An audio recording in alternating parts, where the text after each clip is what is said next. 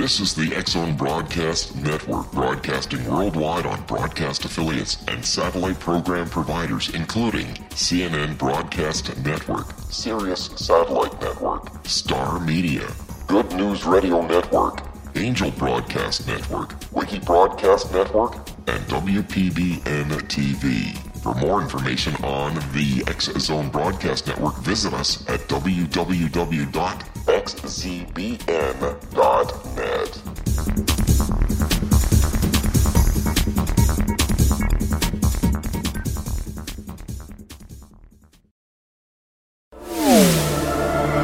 The Zone Radio Show with Rob McConnell is largely an opinion talk show. All opinions, comments, or statements of fact expressed by Rob McConnell's guests are strictly their own and are not to be construed as those of the X Zone Radio Show or endorsed in any manner by Rob McConnell, Relmar McConnell Media Company, the X Zone Broadcast Network, its affiliated networks, stations, employees, or advertisers.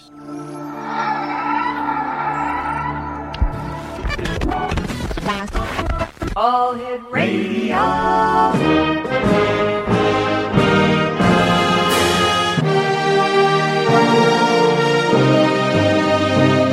Welcome to the X Zone, a place where fact is fiction and fiction is reality. Now, here's your host, Rob McConnell.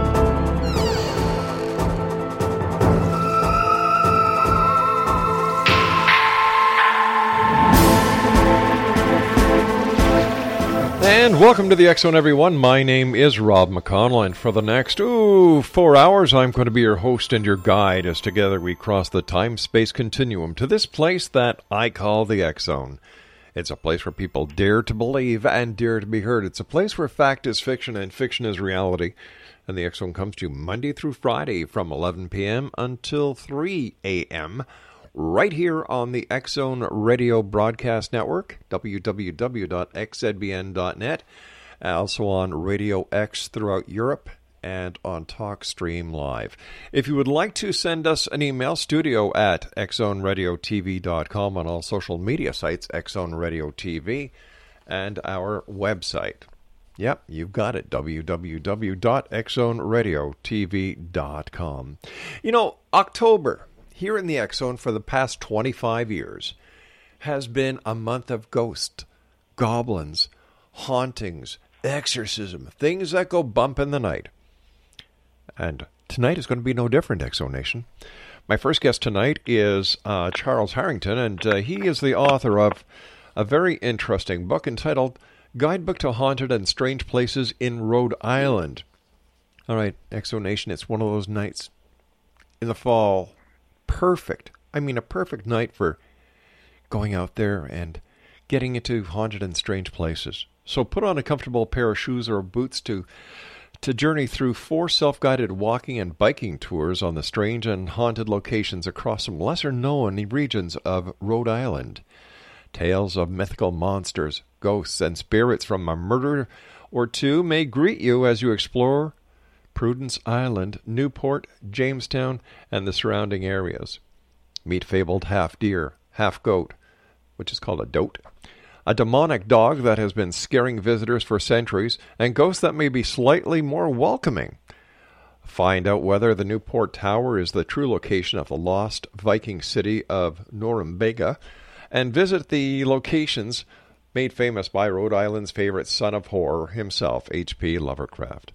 Joining me now is Charles Harrington, and uh, Charles is the author of Guidebook to Haunted and Strange Places in Rhode Island and surrounds. And uh, Charles, welcome to the X Zone.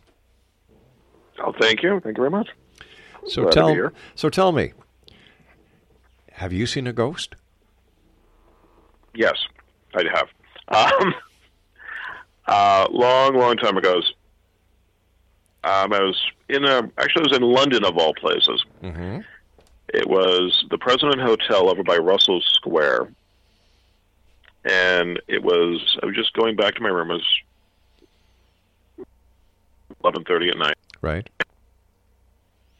and just out of the corner of my eye, I see something down the hallway. So I, this little gray, looks almost like a shade, and it went through a pair of swinging doors. The doors didn't move at all. Mm-hmm. and it went through another door that was locked. And like I swear I saw it. I mean, again, it was late at night. I was tired, um, but it just that's the uh, closest experience I've had. So. So, so having uh, had that experience, did that have any effect on on the book that you've written about the haunted, uh, you know, the the haunted and strange places in Rhode Island? What was your inspiration for writing the book? For the book itself, the inspiration was actually two things. It was um, I used to read a lot of Edward Rowe Snow, who was a local historian in Massachusetts, wrote mostly about shipwrecks. Um, and then he uh, moved on to lighthouses, and after the lighthouses, he moved on to writing about ghosts and local stale, you know, tales of monsters and right. Um, but there was also another book written by a guy named Henry L. Beckwith Jr. And he wrote a guidebook back in I think it was the 80s when it was published, and that was called Lovecraft's Providence and Adjacent Parts. Uh, what that was was actually a guidebook to downtown Providence, Rhode Island. And what it does is that it basically takes you off to different sites that Lovecraft himself mentioned in his stories, like the case of Charles Dexter Ward or the Shunned House. Mm-hmm. And from basically from the time the book was published up until like the mid 90s, Providence was undergoing such a dramatic change. There were like buildings being torn down. They actually uncovered an entire river in downtown Providence. So anyone reading that book, the one by Beckwith, would have been completely, totally lost unless they'd grown up in the area. All right, stand by. We've got to So take a I- break, X Zone Nation. This is Halloween month here in the X Zone, and our guest Charles Harrington and I return on the other side of the break. Don't go away.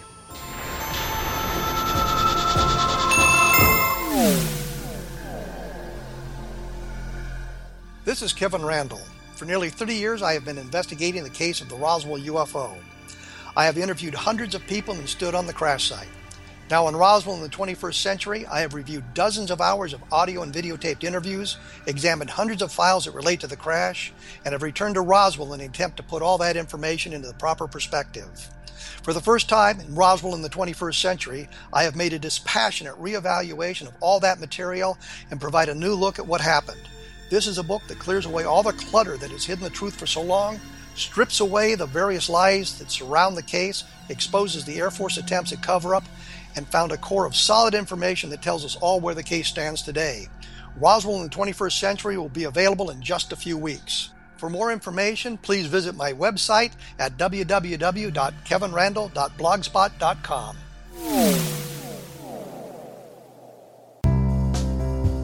Gibbs A. Williams, PhD, is a practicing psychoanalyst, supervisor, researcher, and author in New York City. Much of his life has been dedicated to understanding nature and the uses of meaningful coincidences or synchronicities. His radical and original non Jungian, non mystical, non magical theory of synchronicities illuminates much of the fog surrounding this challenging and perplexing topic. His ideas and manners are fresh, presented in a style that is both entertaining and highly informative. He is also an expert on crisis intervention, specially focused on violence reduction for the police and citizens, mastering anxiety, frustration, and stress without the use of medication, and effectively preventing and treating heroin addiction.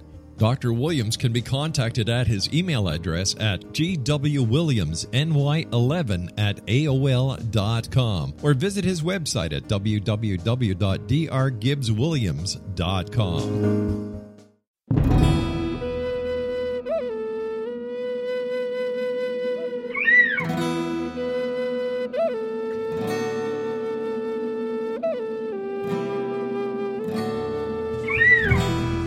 Shamanism is recognized as a method to access the quantum level. Mastery of shamanic skills puts spiritual information and healing power into your hands. Path Home Shamanic Art School, a bonded Colorado certified occupational school, has met rigorous state standards ensuring its director and instructors have the qualifications to teach the shamanic arts. Path Home offers its certification program in blocks of study. Block 1, a five day intensive, will be held in the beautiful mountain town of Coaldale, Colorado, October 13th through 18th. Registration deadline is September 12th. Experience Journey Trance, Power Animals, Helping Spirits, Sacred Space, and Life Purpose. Come discover your power. Join me, Gwilda Wiyaka, in the magical world of shamanism. Call 303 775 3431 or visit findyourpathhome.com.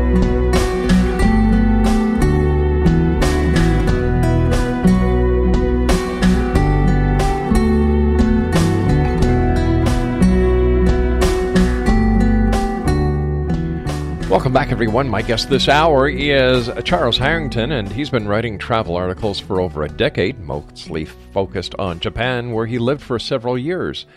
After graduating from Roger Williams University in Bristol, Rhode Island, he began teaching English and writing for magazines, with numerous articles being published in, is it the Kansai? Uh, it was Kansai, Kansai. Kansai Scene and Kansai Time Out magazines, including a feature uh, retracing the footsteps of Ian Fleming's famous spy in the novel, You Only Live Twice. Charles Harrington has returned to the New England area where he continues to write the uh, you know about the odd and the fun. We're talking about uh, Charles's book this hour, Guide to Haunted and Strange Places in Rhode Island and Surrounds. And uh, Charles, where can people get a copy of your book? It's actually being released November 28th. Um, it's actually on pre-order now on Amazon. Mm-hmm. Okay, great. And do you have a personal website? I don't have a personal website yet. I'm actually working with the illustrator of the book, uh, mm-hmm. Kristen Regan. We're getting a web page together. Okay, super. For it. So. All right. So before I, I had to break us for the break, uh, you were just telling us about you know downtown. Uh, they were what were they doing? Excavating, and they found a river. And so take us through that what happened was basically they they, they knew the river was there all along. Mm-hmm. Um, essentially, somebody I don't know the exact history of when the river was covered up, but it was covered up basically to expand downtown so that they would have more space to build on. And what they did was they basically built.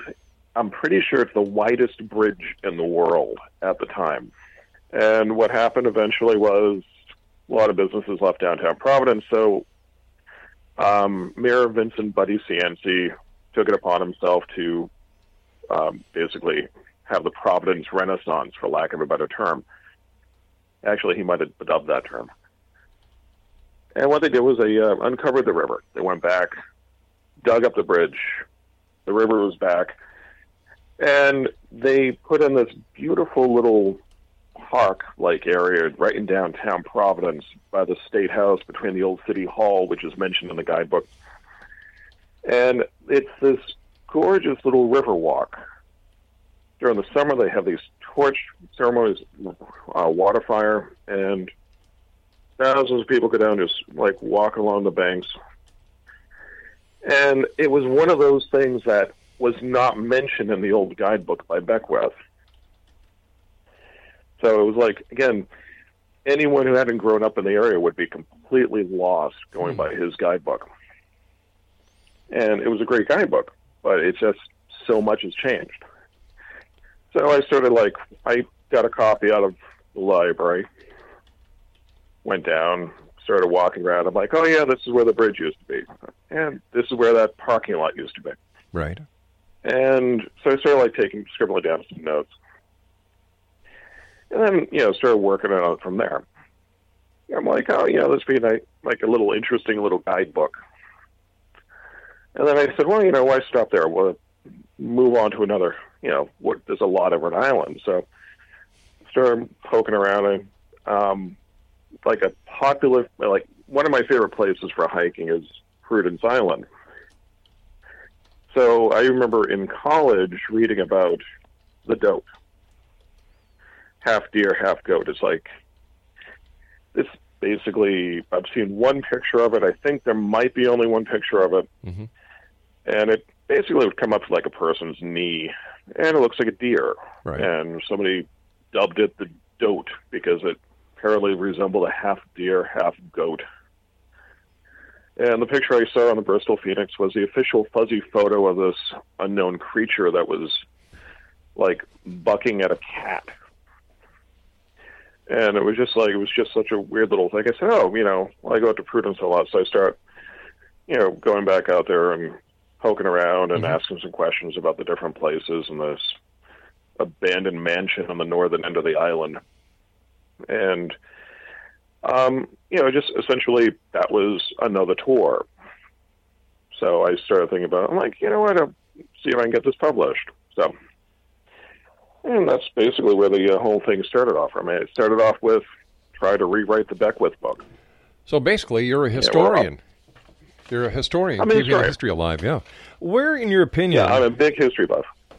where, in your opinion, are the most haunted places in Rhode Island? In Rhode Island, I'd probably have to say it's Providence itself. Hmm. Um, it seems like when I was like doing the research on Providence itself, this Benefit Street, gorgeous street. They kept it as original as possible to what it would look like back in the 1800s, and it's one of those streets that has a classic story of, you know, family graves mm-hmm. that were allegedly not dug up when they were all moved to, I think it was the north. Whoa, what was that? I don't know. Wow. I'm gonna blame a ghost. Nah, all right. Let's blame a ghost.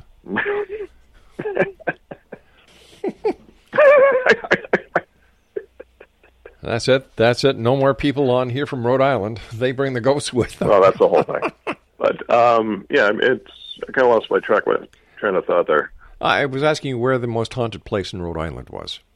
Yeah, so saying Providence. Um, it was Benefit Street. It's uh, allegedly there might be some graves that were missed when uh, the city of Providence went through and you know, exhumed the family plots and moved them all to one central burial ground.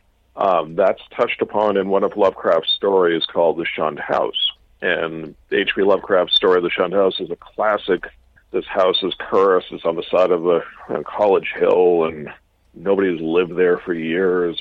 And then, of course, if you go by the house today, it's this beautiful house that's been completely, totally renovated. I've never heard of any actual hauntings at this house itself, but you know, it's a great start. And um, I think they're you know they're interested in it because it can't be explained. Um, I could go back and I could read history about. Um, you mentioned the Ian Fleming article I wrote, Right. and you know I can go back and I know Ian Fleming was a real man. I know James Bond wasn't a real man, um, but you know some of the places Ian Fleming went to, yeah, those places are real, and you can go there today. Um, so I mean, it's just essentially it's kind of like you go there, you see it, it's beautiful, it's gorgeous, you take pictures, but it's nothing. There's nothing to debate. There's like, you know, it's kind of like, um, yeah, it's. But with a ghost, going back to the ghost story I told you about in London, you know, maybe I was too tired. Maybe it was a glass of wine or two that I had before I went to my room that was like having that effect on me. Maybe it was jet lag. So I mean, there's a lot of debate, a lot of questions that can be raised about whether that was a ghost or not. And I can have an engagement. I could sit back, have a friendly chat about that. Yeah. So I think that's probably why a lot of people, you know, still enjoy a good ghost story. It cannot be explained. There's a lot of things in life that can't be explained that that don't hmm. have the same attraction that that ghosts and hauntings do. I guess it's part of our own psyche whether we, you know, whether we do live on past life. Is there a chance that we that we spend more time than than just little slice of the time space continuum that we share on this planet. So many un- untold, uh, you know, so many unanswered questions when it comes to death, the hereafter, what's on the other side. And of course, then you've got the religious philosophies that are all chipping in and giving it, it their own uh, spins. So, how do you and your family celebrate Halloween? Um, actually, it's relatively low key. Um, it we you know we still I still give candy at Halloween. Trick or treaters come to the house. Um, when I was in Osaka, I was living in Osaka, Japan for quite some time. Uh, we would have like the traditional Halloween party where we'd all dress up in costume and ride on the train. Right. Um, I actually never took, took part in that because I was usually off with a couple of friends having a you know a couple of drinks. Um, but when I was younger, yeah, did the trick or treating, went out. Um, this time of year, when I was in college, when I was in high school, my friends and I would usually run out, try to uh, go to the most haunted place we could think of. you know, we'd try to go find a ghost, and you know, we'd be sitting there in the woods occasionally with our flashlights and waiting for somebody to pop up and say "boo." but you know, that never happened. Uh, but it was a good time. You know, we went out, we had a great time. You know, we had something to talk about, and you know, we felt brave for that uh, hour or two that we were sitting there. Yeah, it was it was an enjoyable time, and yeah, that's that's what I'd like to bring. That's that's my favorite memory of Halloween. So basically, what you've done in your book is incorporated nine walking tours with maps, and it's basically a do-it-yourself uh, ghost tour. Essentially, it is. Um, there are four primary tours. Mm-hmm. There's one for Providence, the other one for Prudence, Newport, and Jamestown. Um, what I had to do with uh, some of the other sites was include them in there. It wasn't very linear. Like, um, there's a great park called Fort Barton, and it's a beautiful little three miles of trail Mm-hmm. going into the, the forest and by some swamps. Uh, so that's what I did was like for the tours themselves. Yeah, I just did a lot of research, walked around, and basically kind of like Providence was the best because I had something to work with. Whereas with Newport, Jamestown, and Prudence Island, I had to basically sit down and scratch out the tour. And like Newport, I did it as more of a loop. So you could start at one place and you do a loop around the waterfront, go up towards uh, the Viking Tower, come back, and you're roughly about a block away from where you started, which is the White Horse Tavern. And it's the oldest tavern in the United States. Of course, it's haunted because it's in Rhode Island. Yeah. And of course, it's haunted because so many people go to that pub just to see and drink the spirits. Exactly. Yeah. You know, there are definitely you can you're guaranteed to see spirits there, of one sort or the other. Most more likely behind the bar. So let me ask you: Are you a believer, or are you a skeptic, or are you the kind of person that says, "I don't know, I'm still sitting on the fence when it comes to ghosts"? It's one of those things where, like, when I was writing the book, Mm-hmm. some of them, some of the stories I came across were like a little bit Out too there? detailed, a little bit too dramatic. Yeah. and I'm like, eh, I'm not going to write this one. You know, um, there was one that I really liked about Newport, and it was essentially the chief of police of Newport. I forgot the exact year. What he did was he actually assigned two police officers to sit in one of his houses that he owned, like a rental house. And essentially, what happened was there was somebody knocking on the woodwork and I, to my knowledge, they never caught the ghost. That one, yeah, I tend to believe. Maybe it's a ghost. It could also be bad piping. It could be, and this kind of goes back to what we were saying before. Why I think ghost stories are so popular because there's a debate for them. Yeah. It's At the time, was the house occupied? there was. Oh wow! It was actually the tenants of the house complained to the owner, who was the chief of police, who turned around and assigned the two police officers. And there's a good use of the taxpayers' money, having two cops sitting in the house waiting for a ghost. Listen, you and I have to take a break, my friend. Please stand by. Guidebook to haunted and strange places in Rhode Island and surrounds. And it's published by our good friends at schifferbooks.com. And if you'd like to, uh, I am Rob McConnell. This is the X Zone. And Charles Harrington and I will be back as we continue investigating the world of the paranormal and the science of parapsychology right here from our broadcast center, which is not haunted, here in Hamilton, Ontario, Canada. Don't go away.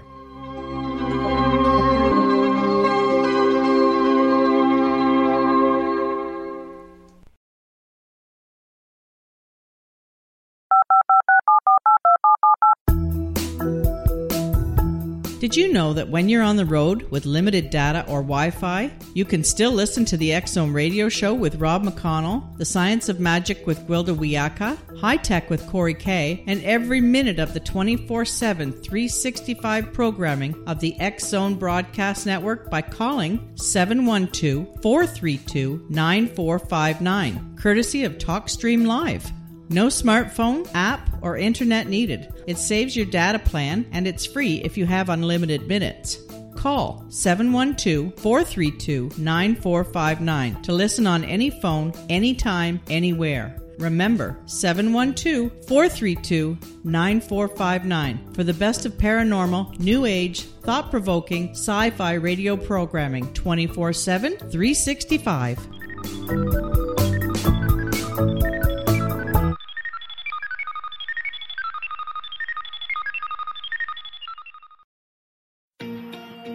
Wouldn't you love to know the secret to everything?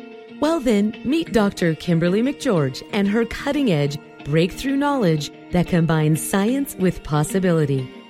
Dr. Kimberly brings real life answers and healing to those open to alternative solutions. She teaches solution based programs and classes that will change all areas of your life forever. Specializing in conscious creation, intuitive readings, and energy medicine, you can rapidly shift health, relationships, business, and money and abundance challenges quickly. Receive her best selling book, Secret to Everything, at no cost by going to secrettoeverything.com forward slash X Zone. That's right, transformation can start now. Just go to secrettoeverything.com forward slash X Zone and receive Dr. Kimberly's book for free.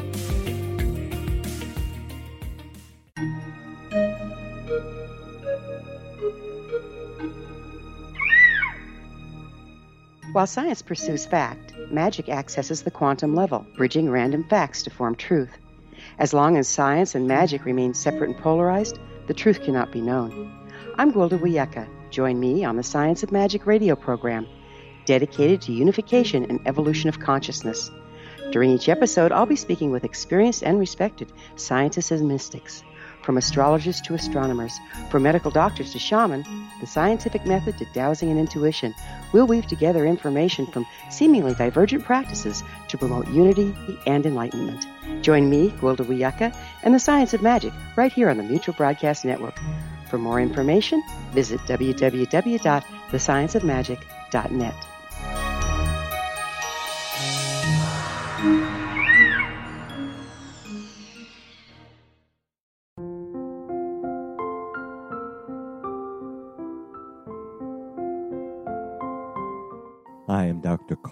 Carl O. Helvie, founder president of a new cancer foundation focusing on evidence based physical, mental, and spiritual interventions, including natural cancer cures, prayer, meditation, affirmations, nutrition, and other related holistic cancer prevention and cure modalities.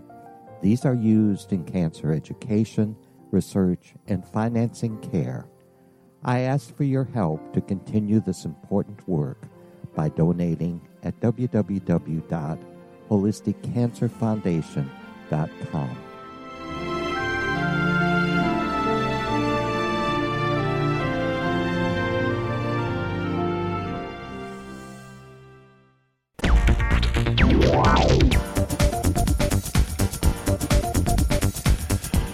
Welcome back, everyone. Charles Harrington is my special guest. In fact, uh, during the break, we played a little soundbite to hear what uh, Craig was uh, coming back with uh, when we come back out of the commercial break. And uh, Charles so aptly nailed it. The ghost of disco's past.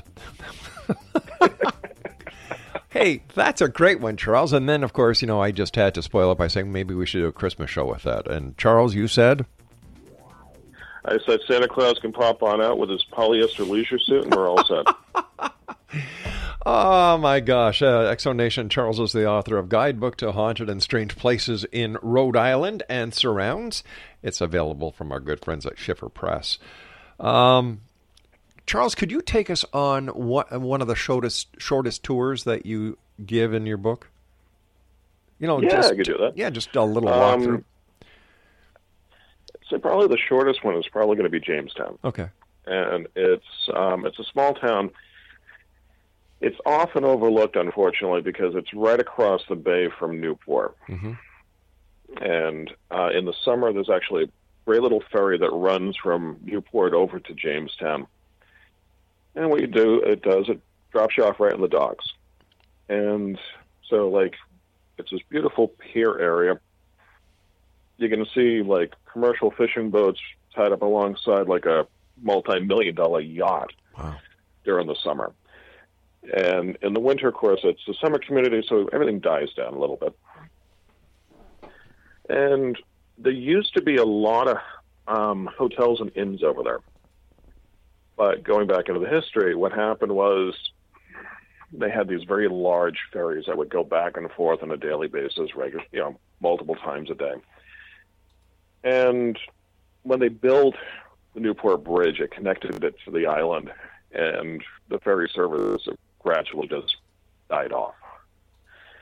So when the ferry service died off, the bridge it connected to Jamestown. There was another bridge on the other side, so people quite often would just cut straight across. They wouldn't even stop in Jamestown. So the inns kind of like sadly died. And um, what they did was they, they tore them down. Eh, Then, oddly enough, somebody rebuilt one of the uh, condominium complex to look like one of the old hotels. And that's what Greece is like get off the boat if you're taking the ferry over. And you walk around, there's a great little seafood restaurant right on the waterfront there, um, obviously fresh. Uh, there's a great little um, liquor store with, you go right in the back of it, they have like all these specialty cheeses and imported cold cuts and um, it's a little bit on the pricey side. I mean, it's well worth it. Uh, so it's a good place to pick up a little snack. Then you basically cross the road, you start walking up, and you go by like a nice little cafe called the Narragansett Cafe. It's actually more of a bar. Um, it's go in. It's an old like stone wooden floor. Actually had a like I think it was a shuffleboard up against one wall. And you just go in there, grab like some good old fashioned pub food if you want. It's kind of diagonally across the street from the old uh, Jamestown fire station. And in the summer, they actually have like a small little firehouse museum, like they're showing off the old engines. Um, further down, there is the one and the only, the Philomenian Library of Jamestown. Although I think it's actually the Jamestown Philomenian Library. Um, and they're quite blunt about it. They've come out and just said, yeah, we made up the term Philomenian. they just like the way it sounds.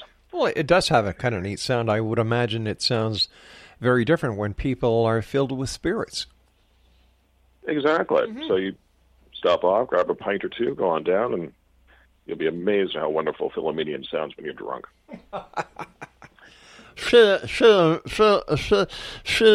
Philomenian.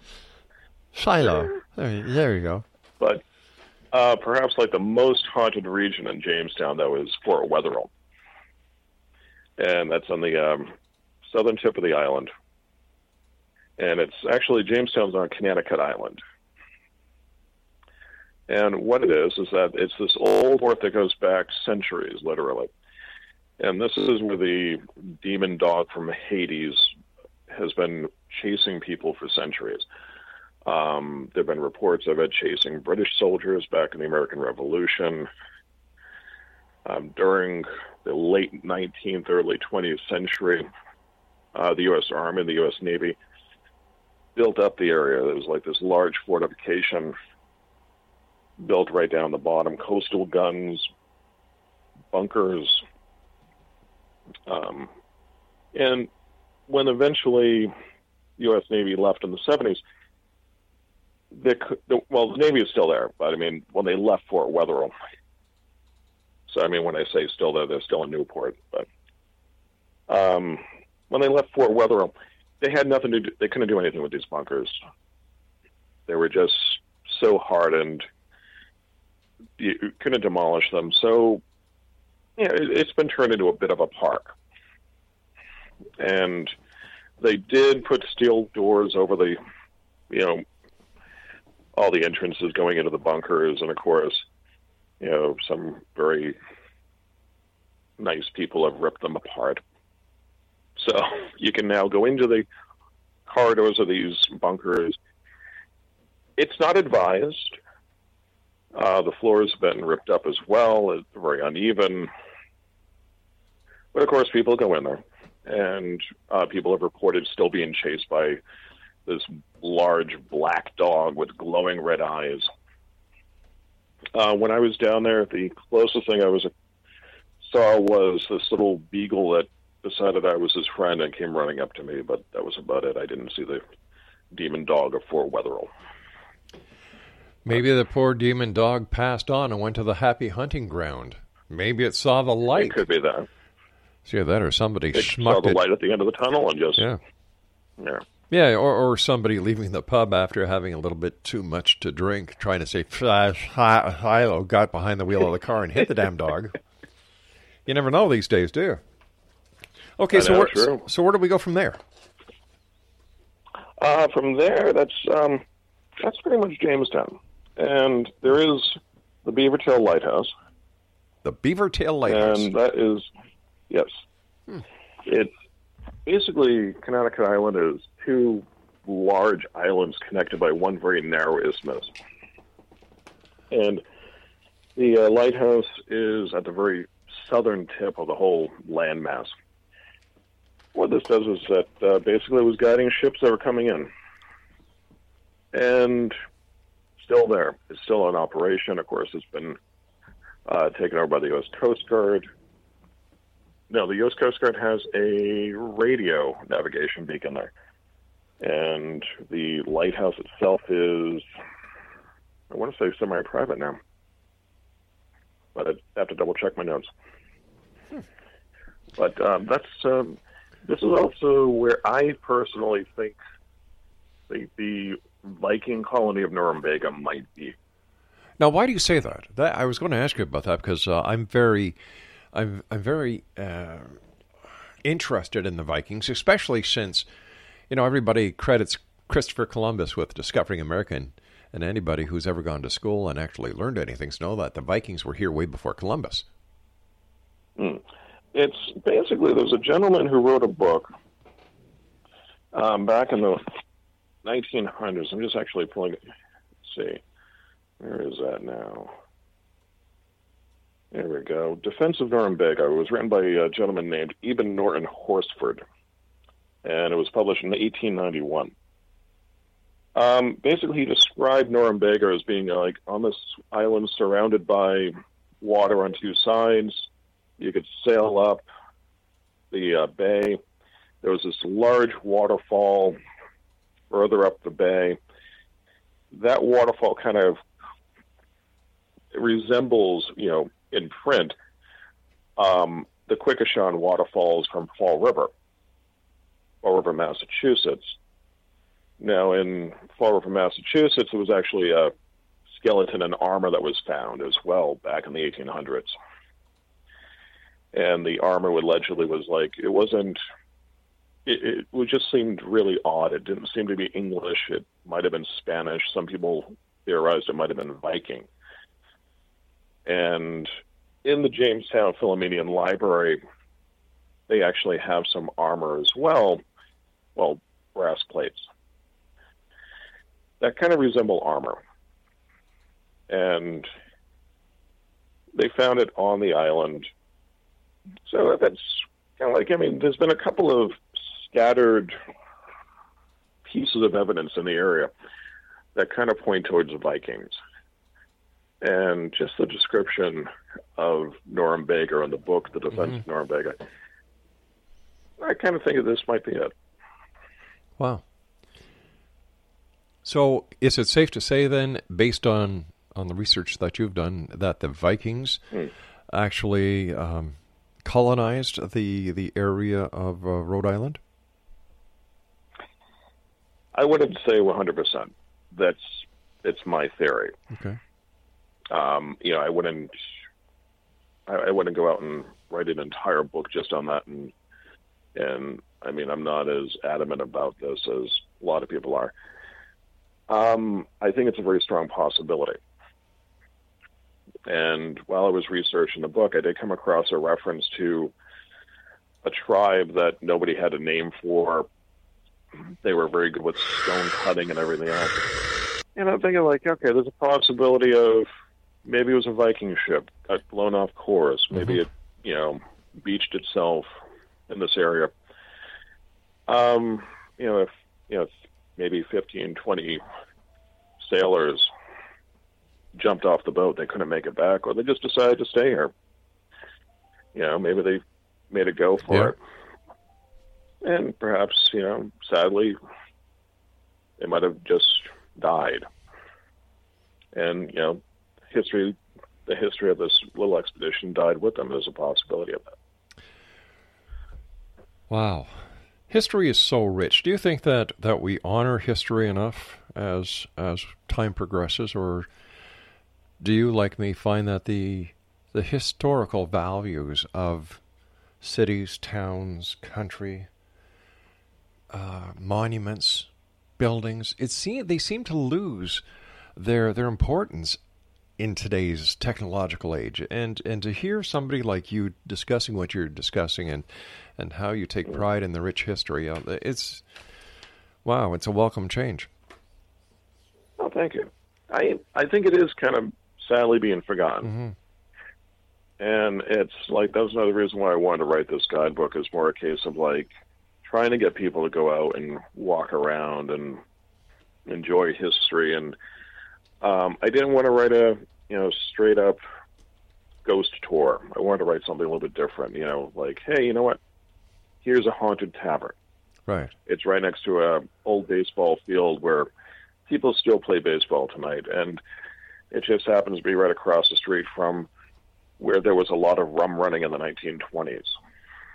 So it's just kind of like introducing people to the very, you know, eclectic history of a region. Yes, I mean, cover baseball, yeah. cover rum running, and cover Sure. ghosts of the American Revolution, and you can do all that in like maybe a half mile stretch. all right stand by we have to take our final inning stretch here in the x zone charles harrigan mm. is our special guest zone nation. He is the author of guidebook to haunted and strange places in rhode island and surrounds. And we'll both be back as we wrap up this hour here in the x zone from our broadcast center in hamilton ontario canada. Don't go away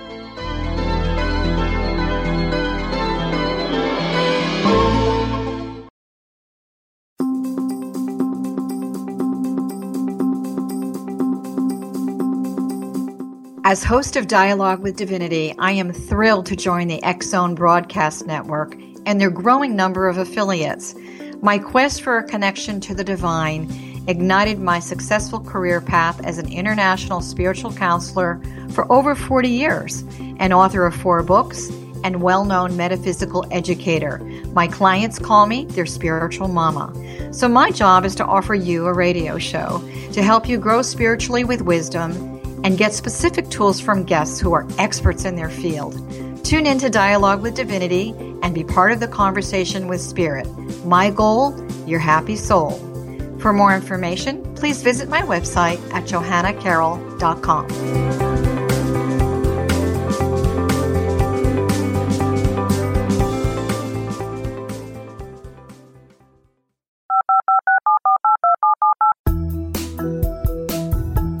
Did you know that when you're on the road with limited data or Wi Fi, you can still listen to the X Zone radio show with Rob McConnell, The Science of Magic with Gwilda Wiyaka, High Tech with Corey Kay, and every minute of the 24 7, 365 programming of the Zone Broadcast Network by calling 712 432 9459, courtesy of TalkStream Live.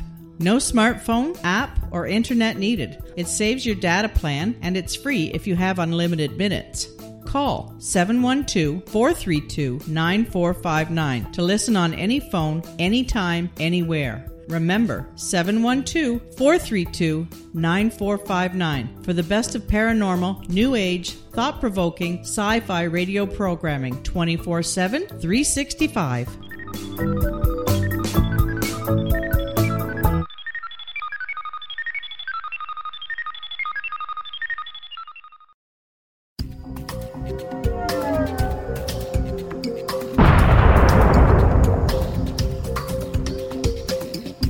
Coming soon to the Zone Broadcast Network is a different perspective with me, Kevin Randle, as your host. We'll be taking a close look at what is happening in the world of UFOs today with side trips into the paranormal.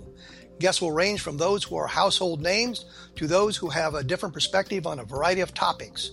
No topic will be taboo, but there will be tough questions asked as we all search for the truth about UFOs, the paranormal, and those things that excite us. Sometimes we'll agree with a guest and sometimes we won't, but we'll try to keep the program topical. For those of you who like to read, be sure to visit www.kevinrandle.blogspot.com and remember to listen to the other fine programs on the X Zone Broadcast Network at www.xzbn.net.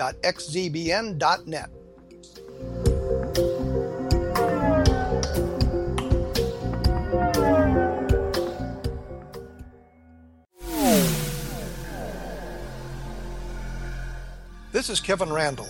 For nearly 30 years, I have been investigating the case of the Roswell UFO.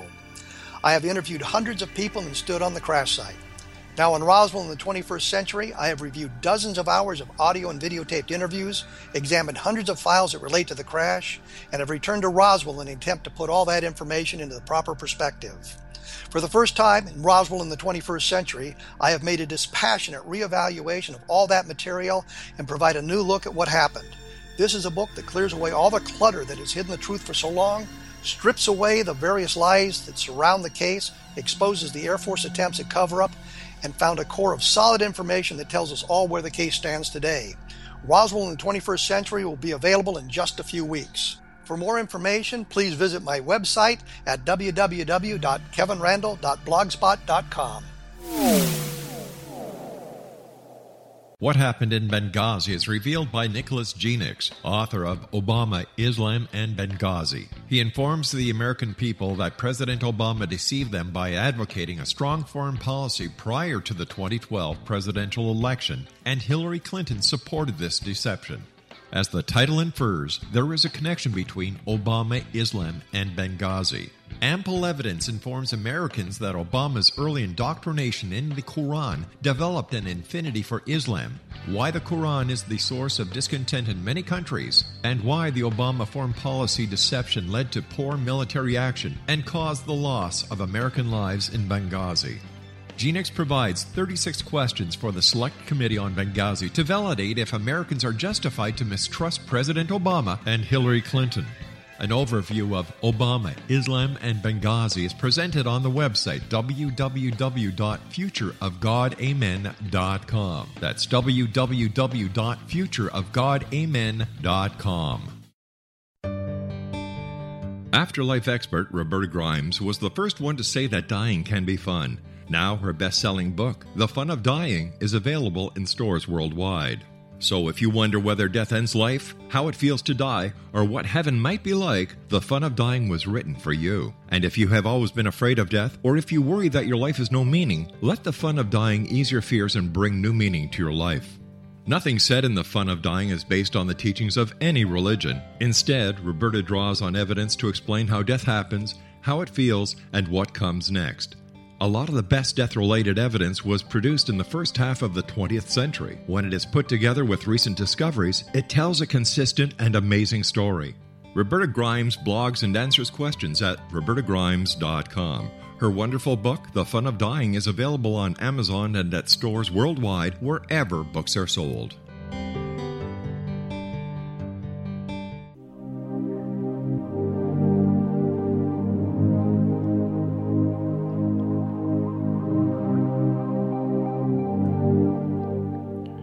Welcome back, everyone. Um, Charles Harrigan is our special guest this hour, Exonation. We're talking about his book, Guidebook to Haunted and Strange Places in Rhode Island and Surrounds. And it's available on Amazon.com as well as uh, on the website of our friends at Schiffer Books at www.schifferbooks.com. Um, I, I'm I'm still trying to get a hold of fathom the half deer, half goat. I, I am too. I can come up with a few explanations on my own, uh, like you Right. either had a horny goat or a horny deer, and they just wanted to buck around. That was pretty bad, I know. Um, but okay, so it's, it sounds like the. You know, do you re, do you remember the? Uh, I forget what show it was on, but they also they always had a, a jackalope, a jackrabbit Oh. crossed with an antelope. Oh, what was that? It was really good. We both remember the title. No problems. Okay. Um, yeah. so, so do you? How do you? How do you, as a historian, as a teacher, as a person who does serious travel guides, when you hear of a jackalope, I'm sorry, of a uh, uh, what the a heck? Doat. A doat. A doat. A doat. It sounds like uh, what's one on one, and the guy goes dote. Um, or what was that your wife said to you the other day when you came home drunk? Dope. So almost sounds like something you'd hear on The Simpsons. It does. Yeah, actually, it sounds like Homer Simpson. Yeah. Yeah, it does. So, so how do you? Is there any reason? Is there any rhyme that that you found during your research that that would indicate that this is actually something that has been seen, or is this just another myth that enriches the local history? Now, this actually was seen, and this was one of the weird things. I was actually sitting when I was back in college. I was sitting in college library at Roger Williams. I picked up a newspaper, and this is like emblazoned on the front page of the newspaper. And I think it was the Bristol Phoenix. And I'm looking at this, and I'm like, I'm, I read the article, and I'm like, wow, this is just so weird. And then I read Prudence Island. I'm like, I've got to go out there. Hmm. So, me being the good college student that I am, I played hooky and went out to go try finding this doat one day. Right. And um, the article was a really well written article. Yeah. And I can't remember the gentleman's name, but it, he was quoted in the article as saying that very likely it might be just a miniature deer. So imagine Yeah. just like a a really short miniature deer. But a lot of people say it resembled a goat at some point. and so I mean, again, this is one of those things where you can sit back and you can have a fun discussion on Mhm. you know what this was, you know. But kind of lean towards the probably miniature deer. Yeah, so so would I because you know I, I've certainly seen miniature deer and Hmm. how how anybody could ever kind of uh, think it looks like a doat is is beyond me. A doat. Mind you, it depends on how many how many spirits they had in the pub on the way home. I guess. I was going to say uh, it's uh, Prudence Island is actually a rather unique little community because uh, they have very little infrastructure. Um, they still don't have an ATM out there, to my knowledge, Wow. and there's just like the little general store, and you know, so any, any spirits must have been like brought over on the boat or you know, homemade. And the homemade you know variety could probably lead to a lot of sightings. I would imagine so. I certainly would imagine so. Um, what is your next project? Are you are you going to be doing more paranormal books? Or Are you going to be getting back into mainstream tourism?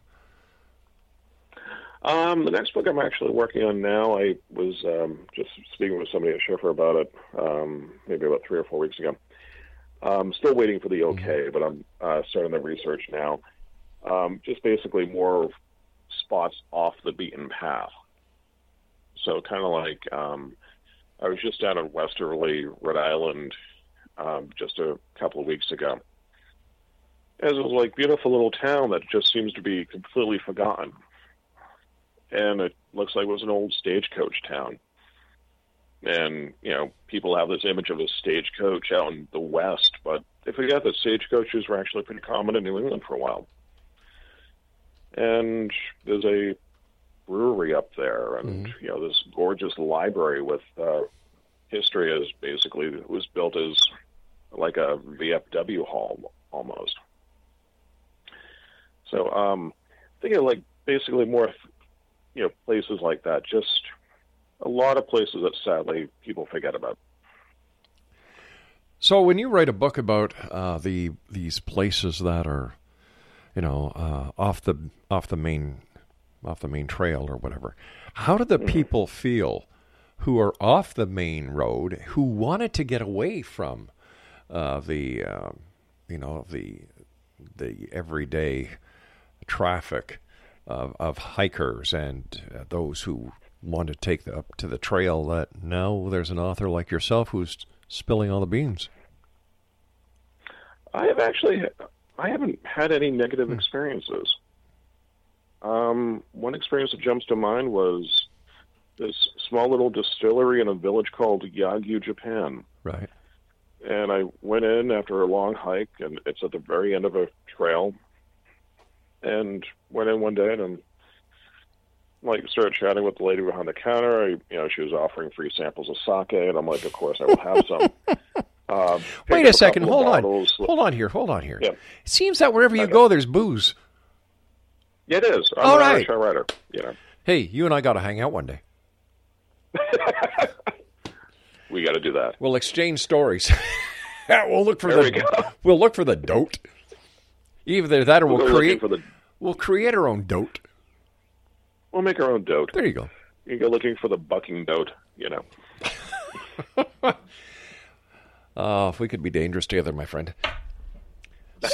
So, so before I so rudely interrupted you, uh, you were at this Hmm. restaurant getting free samples of sake. Oh, it was a distillery. They're actually they made the sake. Yeah, they made Wow. the sake and back and at a little storefront.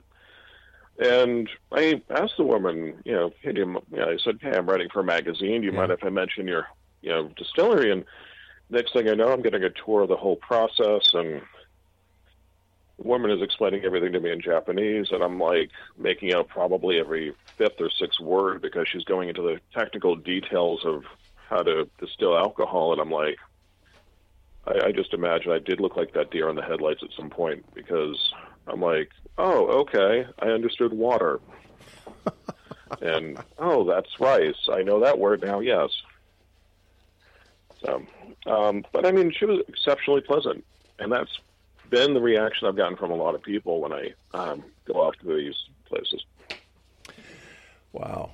Well, no matter what you do, my friend, I wish you much success. And um, how, how do you celebrate Halloween in uh, Rhode Island? Actually, I'm right across the border in Massachusetts. Ah, But, that's that's why um, you're picking so on Rhode like- Island, yeah. Yeah, basically what it is is I'm like uh, roughly right now I'm roughly about a mile and a half from the Rhode Island border. Um, so I mean, like southeastern New England. Uh, this year I'll probably end up um, big surprise. I'll probably end up at a bar. Yeah. You know, um, I, I learned something the other day that I will never forget. We're going over to my daughter's house for Halloween. Ah, I'm sorry, Thanksgiving. And you know, Thanksgiving is the onset of fall festivities, food, pumpkins, and so on. Mm-hmm. I had in my drawer a brand new orange t shirt I hadn't worn yet. I was saving it for a special occasion.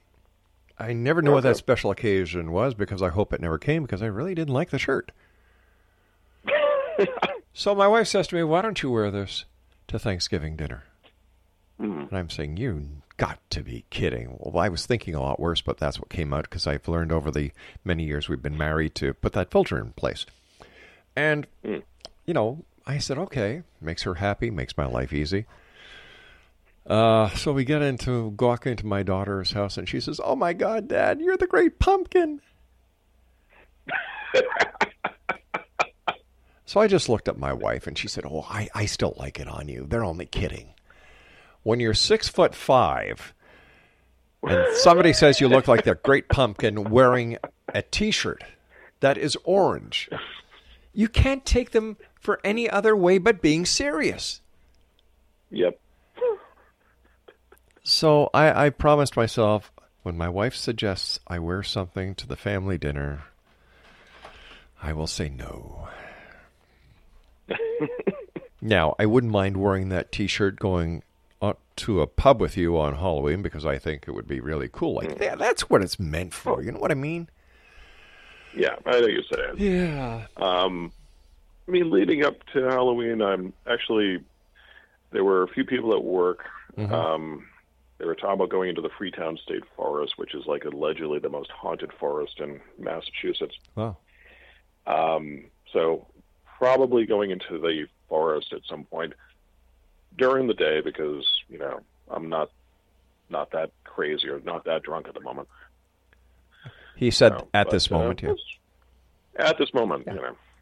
Well, hey, listen, But- buddy. I, you and I have to say so long for tonight. It's been great having you with us. Love to have you back on in the future. And uh, continued success.